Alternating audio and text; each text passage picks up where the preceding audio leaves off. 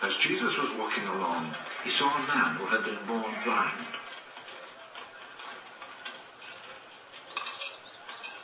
Teacher, whose sin caused him to be born blind? Was it his own or his parents' sin? His blindness has nothing to do with his sins or his parents' sins. He is blind so that God's power might be seen at work in him. As long as it is they, he must keep on doing the work of him who sent me. Night is coming. But no one can work. While I am in the world, I am the light for the world.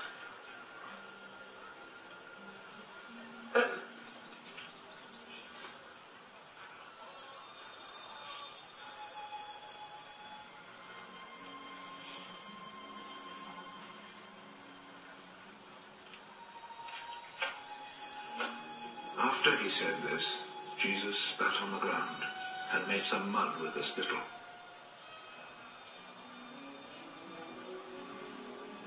He rubbed the mud on the man's eyes.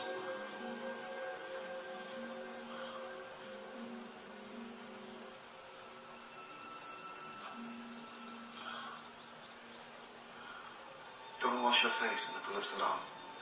This name means sent.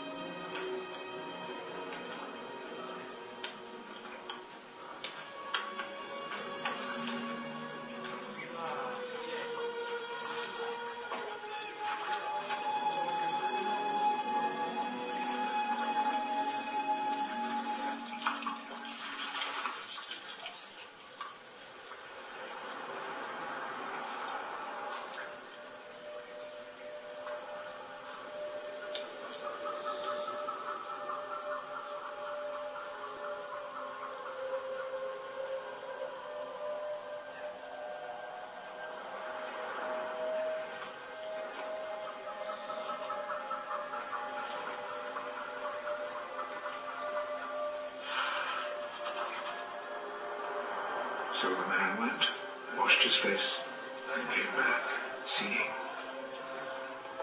His neighbors then, and the people who had seen him begging before this, asked, Isn't this the man who used to sit and beg? He's the one. No, he isn't. He just looks like him. I am the man. How is it that you can now see? The man called Jesus made some mud, rubbed it on my eyes, and told me to go to Siloam and wash my face. So I went. And as soon as I washed, I could see. Where is he? I don't know. Then they took to the Pharisees the man who had been blind. The day that Jesus made the mud and cured him of his blindness was a Sabbath.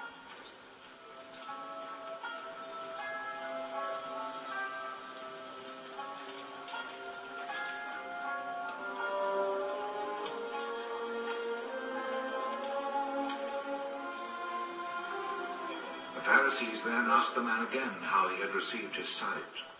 He put some mud on my eyes. I washed my face. And now I can see. The man who did this cannot be from God. He does not obey the Sabbath law. How could a man who is a sinner perform such miracles as these? And there was division among them. You say he cured you of your blindness. Now, what do you say about him? He is a prophet. The Jewish authorities, however, were not willing to believe that he had been blind and could now see until they called his parents. Is this your son? You say that he was born blind. How is it then that he can now see? We know that he is our son, and we know that he was born blind. But we don't know how it is that he is now able to see, nor do we know who cured him of his blindness. Ask him. He is old enough and he can answer for himself. His parents said this because they were afraid of the Jewish authorities who had already agreed that anyone who said he believed that Jesus was the Messiah would be expelled from the synagogue. That is why his parents said, He is old enough, ask him. A second time, they called back the man who had been born blind. Promise before God that you will tell the truth. We know that this man who cured you is a sinner. I do not know if he is a sinner or not. One thing I do know. I was blind. And now I see.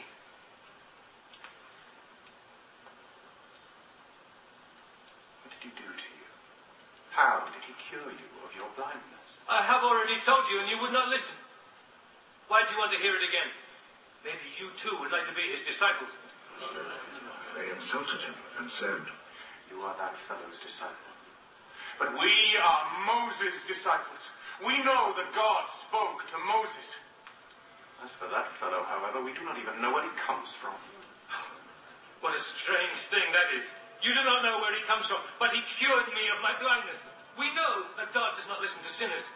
He does listen to people who respect him and do what he wants them to do. Since the beginning of the world, nobody has ever heard of anyone giving sight to a person born blind. Unless this man came from God, he would not be able to do a thing. You were born and brought up in sin. And you are trying to teach us.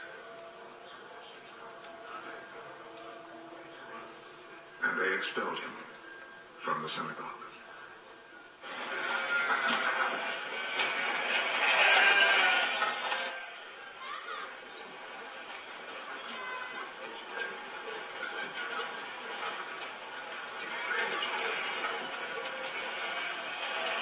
When Jesus heard what had happened, he found the man. Do you believe in the Son of Man?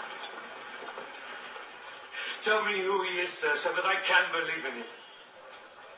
You have already seen him. He is the one who is talking with you now.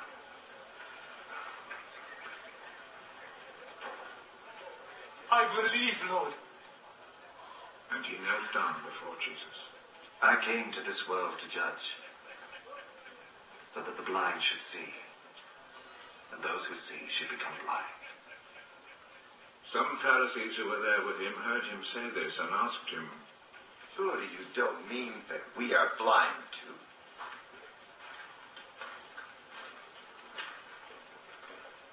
If you were blind, then you would not be guilty. But since you claim that you can see, this means that you are still guilty. An amazing day in the life of Jesus is covered in John chapter 8, John chapter 9, and the first half of chapter 10. It's a day after the Feast of Tabernacles. In chapter 7, on the last day of that feast, Jesus makes a declaration If anyone thirst, let him come unto me and drink, and out of his heart will flow rivers of living water. This spoke he of the Holy Spirit, which was not yet given because Jesus was not yet glorified. The following day is when John chapter 8 happens. The Feast of Tabernacles is a celebration of the Jewish people, and they celebrate it to this day. For eight days, they remember their deliverance from slavery, their journey through the wilderness, and they're entering the promised land. And so, in celebration, they'll build booths outside their house, shelters, tents, brush arbors, little temporary housing on their roofs or out in their yard or out by the sidewalk, and live that way. The men and boys will, for sure, to remember how blessed they are to have entered the land. And so it's a very joyous occasion in Israel to this day. Back in Jesus' day, part of the festival included taking golden pitchers to the pool of Siloam, filling them up, and carrying them from Siloam back to the temple and pouring them out at the base of the altar, letting the water run towards the door. A ritual looking forward to the fulfillment of Ezekiel 47, where Ezekiel had a vision of a river flowing out of the temple to the nations and bringing healing. I believe Jesus is that river. I believe his sending of the Holy Spirit is the river. He declared, If anyone thirst, let him come unto me and drink. He declared it on the last day of that feast. The next day, he's in the temple. They bring to him a woman caught in adultery, and the river of forgiveness begins to flow, and those guys drop their rocks. The river of truth begins to flow. He begins to declare the truth about who he is. And the end of that chapter, they pick up those same rocks they had dropped, wanting to kill him. Let's look at that. Chapter 8, the last verse, just before chapter 9 begins. Verse 59 says, They took up stones to throw at him, but Jesus hid himself and went out of the temple, going through the midst of them, and so passed by. Next verse. Keep in mind, chapters and verses were added later, they weren't written in the original. And so passed by. Now, as Jesus passed by, he saw a man who was blind from birth. Here he is, the source of living water, the source of life, the river of God, going to bring healing to this guy. And I think it's significant that he sent him to Siloam, the very place they went to get the symbolic water to wash, which was a symbolic act, but an act of obedience on his part. And he came back seeing. And by virtue of them taking him to the authorities, he wound up going in the temple proclaiming truth about Jesus. Jesus never stops. He's relentless. Don't think he just disappeared and nobody saw him for days. No, he was still working on the same day. I just love this story. As he passed by, he saw a man who was blind from birth. His disciples asked him, saying, Who sinned, this man or his parents, that he was born blind? It was believed in that day that uh, all sickness had some kind of relation to sin. Your parents could sin and it could do bad for you.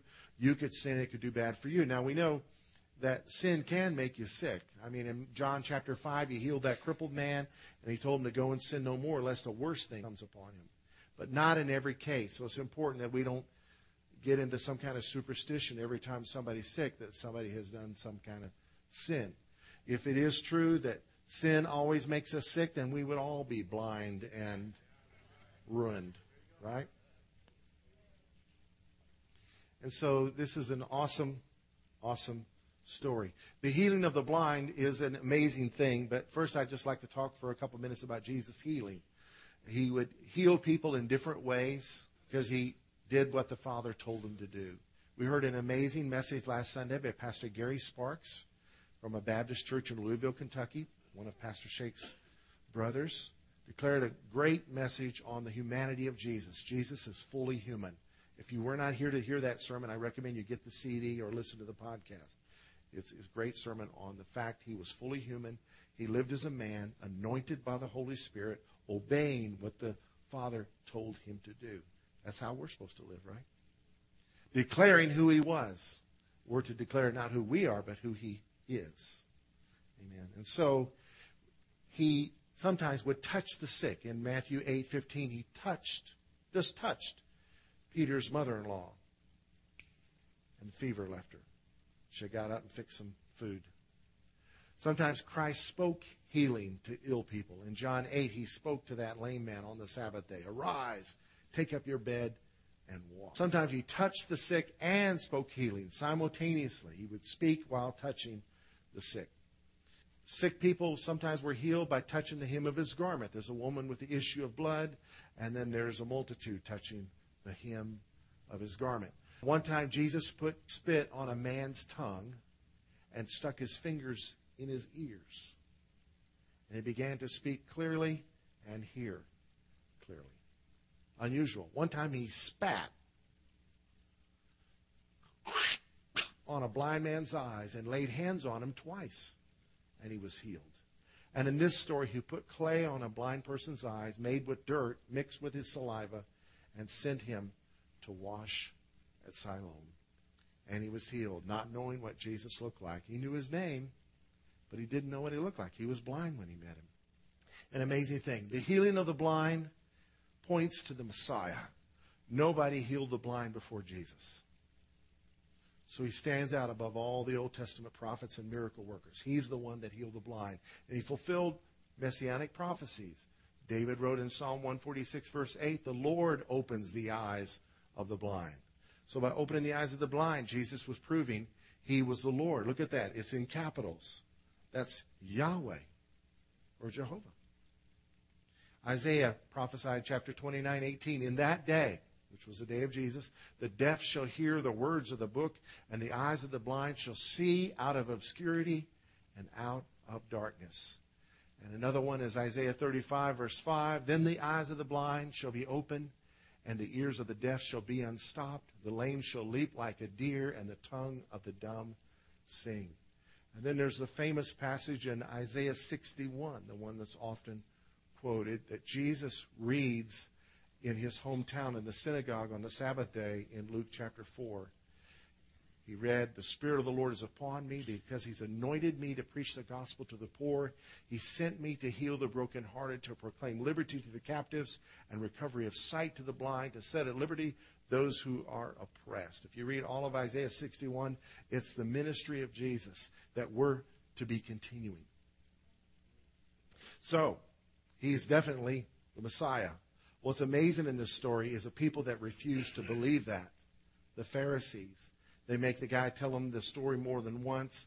They threaten the parents with losing their synagogue membership, which is a scary thing because then you might not be welcome in your neighbor's house. You may not get any business. People may not sell stuff with you. It would affect you commercially or economically. The blind man didn't mind losing his membership. He didn't enjoy synagogue much anyway, but apparently he listened because he understood their theology. And their theology was God doesn't hear the prayers of sinners. So if Jesus healed me, then he can't be a sinner. Now, that's not perfect theology, but that was their theology. Perfect theology is God does hear the prayers of sinners if they're prayers of repentance. Jesus said there was a prideful Pharisee that prayed, Father, I thank you, I'm not like other men, and his prayer was not heard.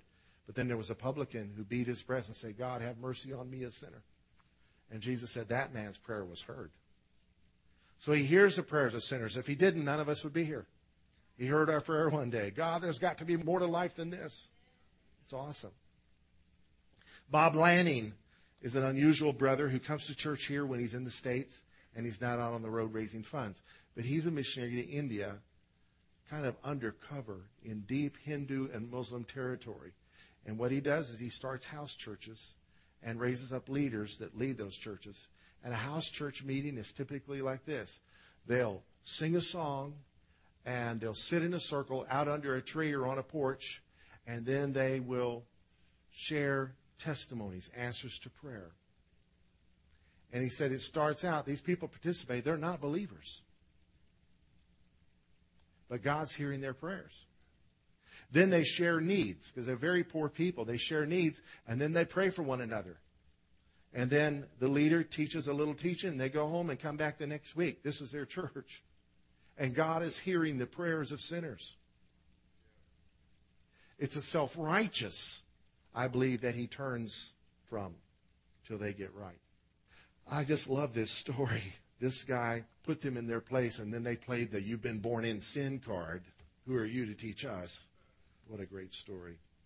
The Pharisees intentionally did not want to believe.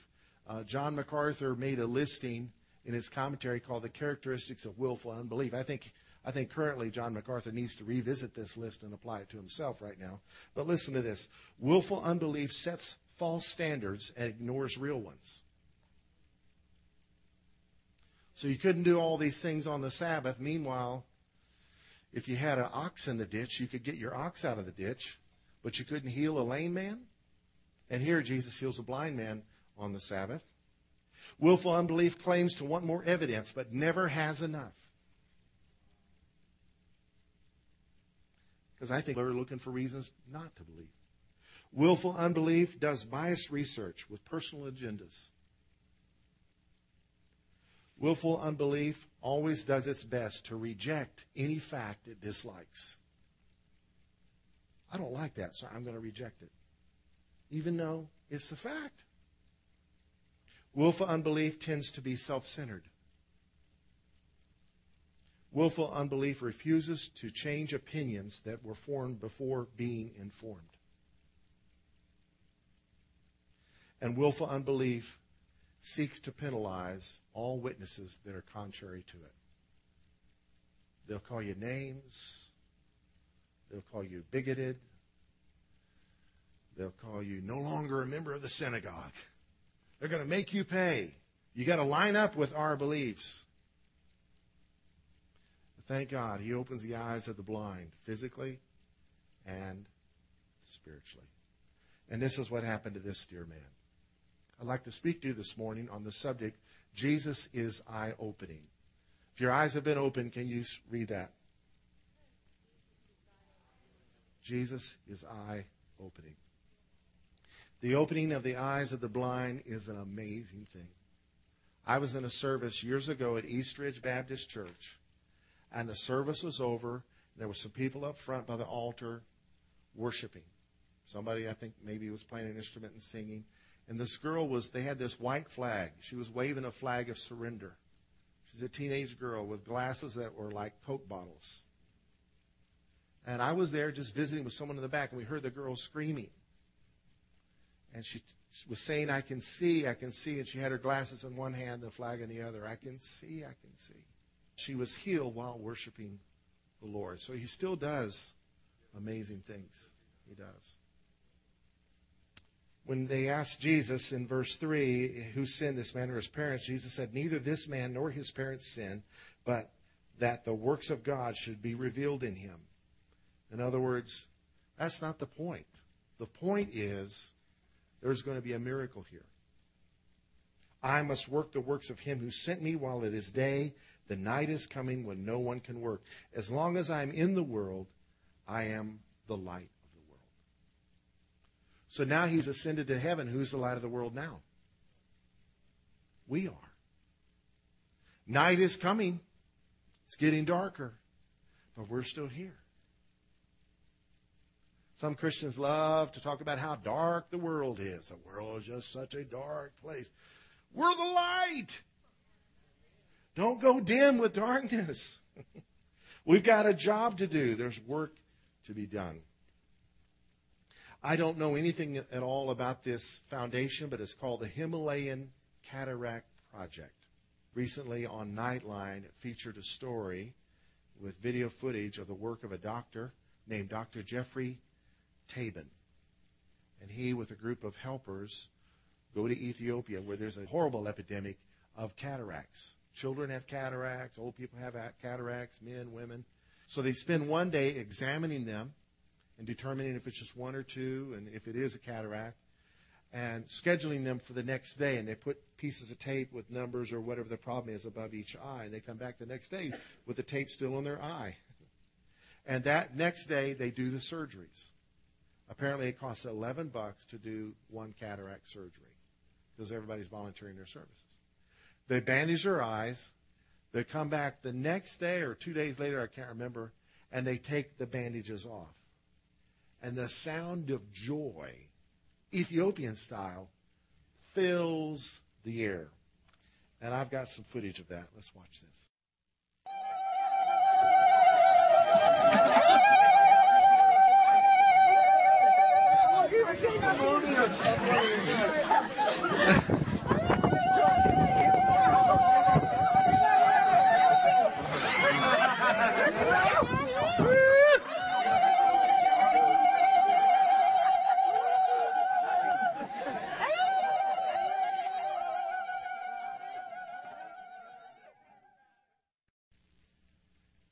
They don't run around, but they look around.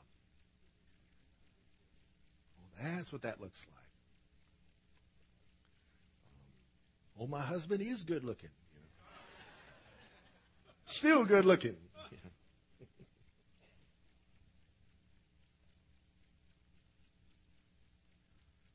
There's two kinds of blindness.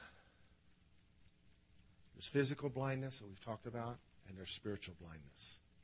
Paul mentions it in 2 Corinthians 4 4, which reads, Whose minds the God of this age has blinded, who do not believe, lest the light of the gospel of the glory of Christ, who is the image of God, should shine on them. The world is blind, and yet the light of the world is here. But when you're blind, you don't take advantage of the light because you don't sense it. When I was a kid, we had a blind guest in our home for a day or two, and we kept wanting to turn the lights on for him. He'd go in the bathroom and not turn the lights on. We keep wanting to show him where the switches were. He didn't need him. Didn't make any difference. He just memorized the floor plan. When you're blind, light doesn't matter. So the God of this world wants to keep the world blind. He blinds with lies, he blinds with hurts. He can blind with religion, blind with tradition. Keep them blind so that they cannot realize the light of the gospel is true. There's two kinds of healing that we see in this story. There's physical healing. Jesus told him to go and wash in Siloam. He went and washed out that mud, that clay made with Jesus' saliva, and came back seeing. 17, the Pharisees questioned him, What do you say about him because he opened your eyes? And he said, He's a prophet. And they were horrified. He realized he was special because it had never happened before. You imagine how he felt? I mean, what a day this was. Only to be interrogated and put down and, you know, try to get him to criticize the one that healed him. He wasn't going to. So a spiritual awakening was happening in him already. When Jesus heard that they cast him out, when he found him, he said to him, Do you believe in the Son of God? He answered and said, Who is he, Lord, that I may believe in him? Jesus said to him, You have both seen him, and it is he who is talking with you. There's the river flowing of truth coming the way of this formerly blind man, and he was awakened spiritually. He said, Lord, I believe. And he worshiped him. I think the movie had him kneeling before the Lord in respect and humility. I believe. He became a believer. Healed twice. Double cure. There's three kinds of spiritual blind. There are the spiritually blind unbelievers. John 1, verse 4 and 5 says, In him was life, and the life was the light of men, and the light shines in the darkness, and the darkness did not comprehend it. Jesus came to a blind world, and unless your eyes were open, you did not realize who he was. Verse 10 goes on, He was in the world, the world was made through him, and the world did not know him. He came to his own, and his own did not receive him. But as many as received him, to them he gave the right to become the children of God, to those who believe in his name. And his name means Yahweh saves.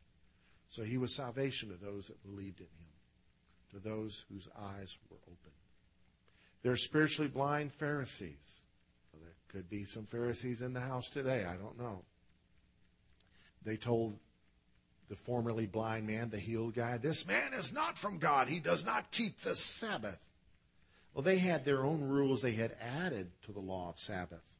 Sabbath was made for man, not man for the Sabbath, Jesus said. And they lived for the Sabbath. They lived to not work. They worked at not working. There was no joy in it. And they judged one another by it. It was an instrument of judging and condemning and arguing, showing how spiritual you were. And yet they had all these loopholes, and Jesus ignored their loopholes and just dared to heal people on the Sabbath. And here he is doing it again. They're already mad at him about the lame man that was healed in John 5. He infuriates them. Why are they angry? They're spiritually blind. Others said, How can a man who's a sinner do such signs? And there was division among them. They were, they were blind, they were confused. Jesus told them in verse 39 For judgment I've come into this world, that those who do not see may see, and that those who see may be made blind. It's not that he went blinding people, but he went exposing their blindness. I mean, you look at this story, and those guys look stupid. Here's a miracle that's never been performed before, and they're wanting to discount it. They're majoring on minors and minoring on majors. They're blind. So he exposed their blindness. Some of the Pharisees heard him say that, and they said, Are we blind also? He said, If you were blind, you would have no sin. But now you say, We see, therefore your sin remains. Pride will make you blind. This will. The third kind of blindness is spiritually blind disciples. Maybe your eyes were open and you know who Jesus is. Thank God for that. But spiritual growth requires that our eyes are continually open, open to the need for growth, open to the need to forgive, open for the need to extend grace to everyone and never look down our eyes on anyone. Our men's group is going through the book of James on Wednesday nights. It's a little commercial here. You're welcome to come. If you can't come, we've got a number you can call and you can listen in and participate in, in the discussion afterwards, conference call deal. It's a live class. Chapter 2 has just really been opened up to us. He's talking about being partial, practicing partiality or prejudice, favoritism. And this is a sin in the church then, and I think it's a sin in the church today that our eyes are being opened to. Oh my goodness, this is not good. And he goes on to say, you know, if you violate one law, you violated all the laws. And this is a sin that must be dealt with. And if you don't deal with it, your faith is in vain. Faith without works is dead. So he's continually opening our eyes. The disciples obviously weren't fully converted in the story. They focused on had the man sinned or had his parents sinned that made him blind. The rabbis, some of the rabbis taught you could sin in the womb. I guess they looked at Jacob and Esau wrestling in, in Rebekah's womb, and, and there's sin right there evident. So you can sin in the womb, so he must have sinned. Kind of their own weird form of Hinduism. Anything bad that happens must be some kind of karma. You know, Christians can do that. Uh, you did wrong somewhere, or I can tell you what you did wrong. And just wash our hands of ever serving hurting people because they're stupid? What is that?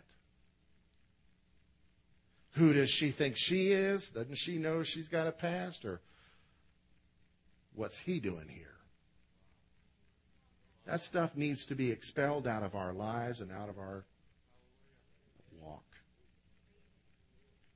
be a place of love and persistent love. That sometimes you may have to confront someone. You do it in love, but you keep walking. You don't write people off and judge them and do things that only God can do. Lord, help us. Jesus said, The lamp of the body is the eye. If therefore your eye is good, your whole body will be full of light. Matthew 6. But if your eye is bad, your whole body will be full of darkness. If therefore the light that is in you is darkness, how great is that darkness? He's talking about our perception. You know, our physical eye is not a lamp, but it's like a lamp. It allows light to come in. And so our perception is like a lamp. The way we see things determines what we see. The way we see things filters out what we don't want to see. This is why racial prejudice gets such a firm foothold in people's lives. It's the way they see things. And everything they see confirms to them what they see is right. Meanwhile, they're filtering out, unconsciously, contrary facts. Living in the past. In Luke, it's recorded like this. Jesus said in Luke 11, The lamp of the body is the eye. Therefore, when your eye is good, your whole body also is full of light. But when your eye is bad, your body also is full of darkness. Therefore, take heed that the light which is in you is not darkness. Lord, give us eyes to see what you'd have us to see. Help us to see one another through the eyes of love. Help us to see people that maybe annoy us with eyes of mercy. Give us your heart, Father, for those who don't have your heart. Give us your outlook. Because, Lord, we have work to do. Night is coming when no one can work. So, Lord, remove all darkness from our hearts, our minds, and our eyes. In Jesus' name, amen. You know, the way we see things determines what we see, and what we see is, is based on our spiritual growth. And this can affect everything in our life. Uh, we love to celebrate the fact that God is our blesser and He's our provider. And when He provides for us, He often does so by opening our eyes for us. Jehovah Jireh, the God who provides, literally means the God who sees. He helps us to see his provision. And the place where that name was given is a place from which Mount Calvary can be seen where God's provision for the sins of the world was made. It shall be seen. And it was seen prophetically then, and it happened. And today we walk in the light of that which was seen through the experience of Abraham when he offered up his son. But God can give us eyes to see even in having our material needs met. Your eyes to see a better job, your eyes to see a solution at work that could help your business or place of business to prosper. Eyes are so important. When I was a kid, my parents were missionaries to Liberia, West Africa, and shipped over to the country for us was a Wringer wash machine. It was a tremendous blessing. But after about three years, the wringer broke. One of the gears was stripped. And there's no wash machine repairman uh, in 1968 that you could call in Monrovia, Liberia to come and work on your. So my dad worked on it. He couldn't fix it. He needed the part. And there's no parts store there. So we prayed. Later on that week, my dad's driving down the road. And keep in mind, it's a third world country, so junk is everywhere.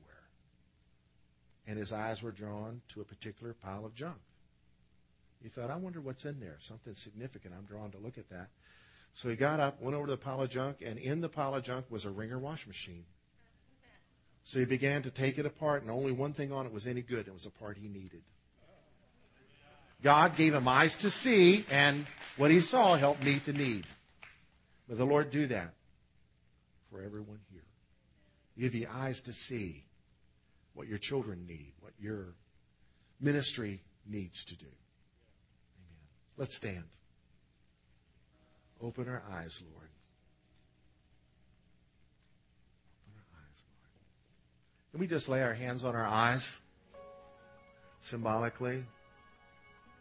Lord, we as a congregation lay our hands on our eyes. Lord, we want to thank you for physical sight. God, we ask you to give us spiritual sight. Spiritual sight that sees where we've been blind, sees where we've been uncaring and unloving and unmerciful and harsh.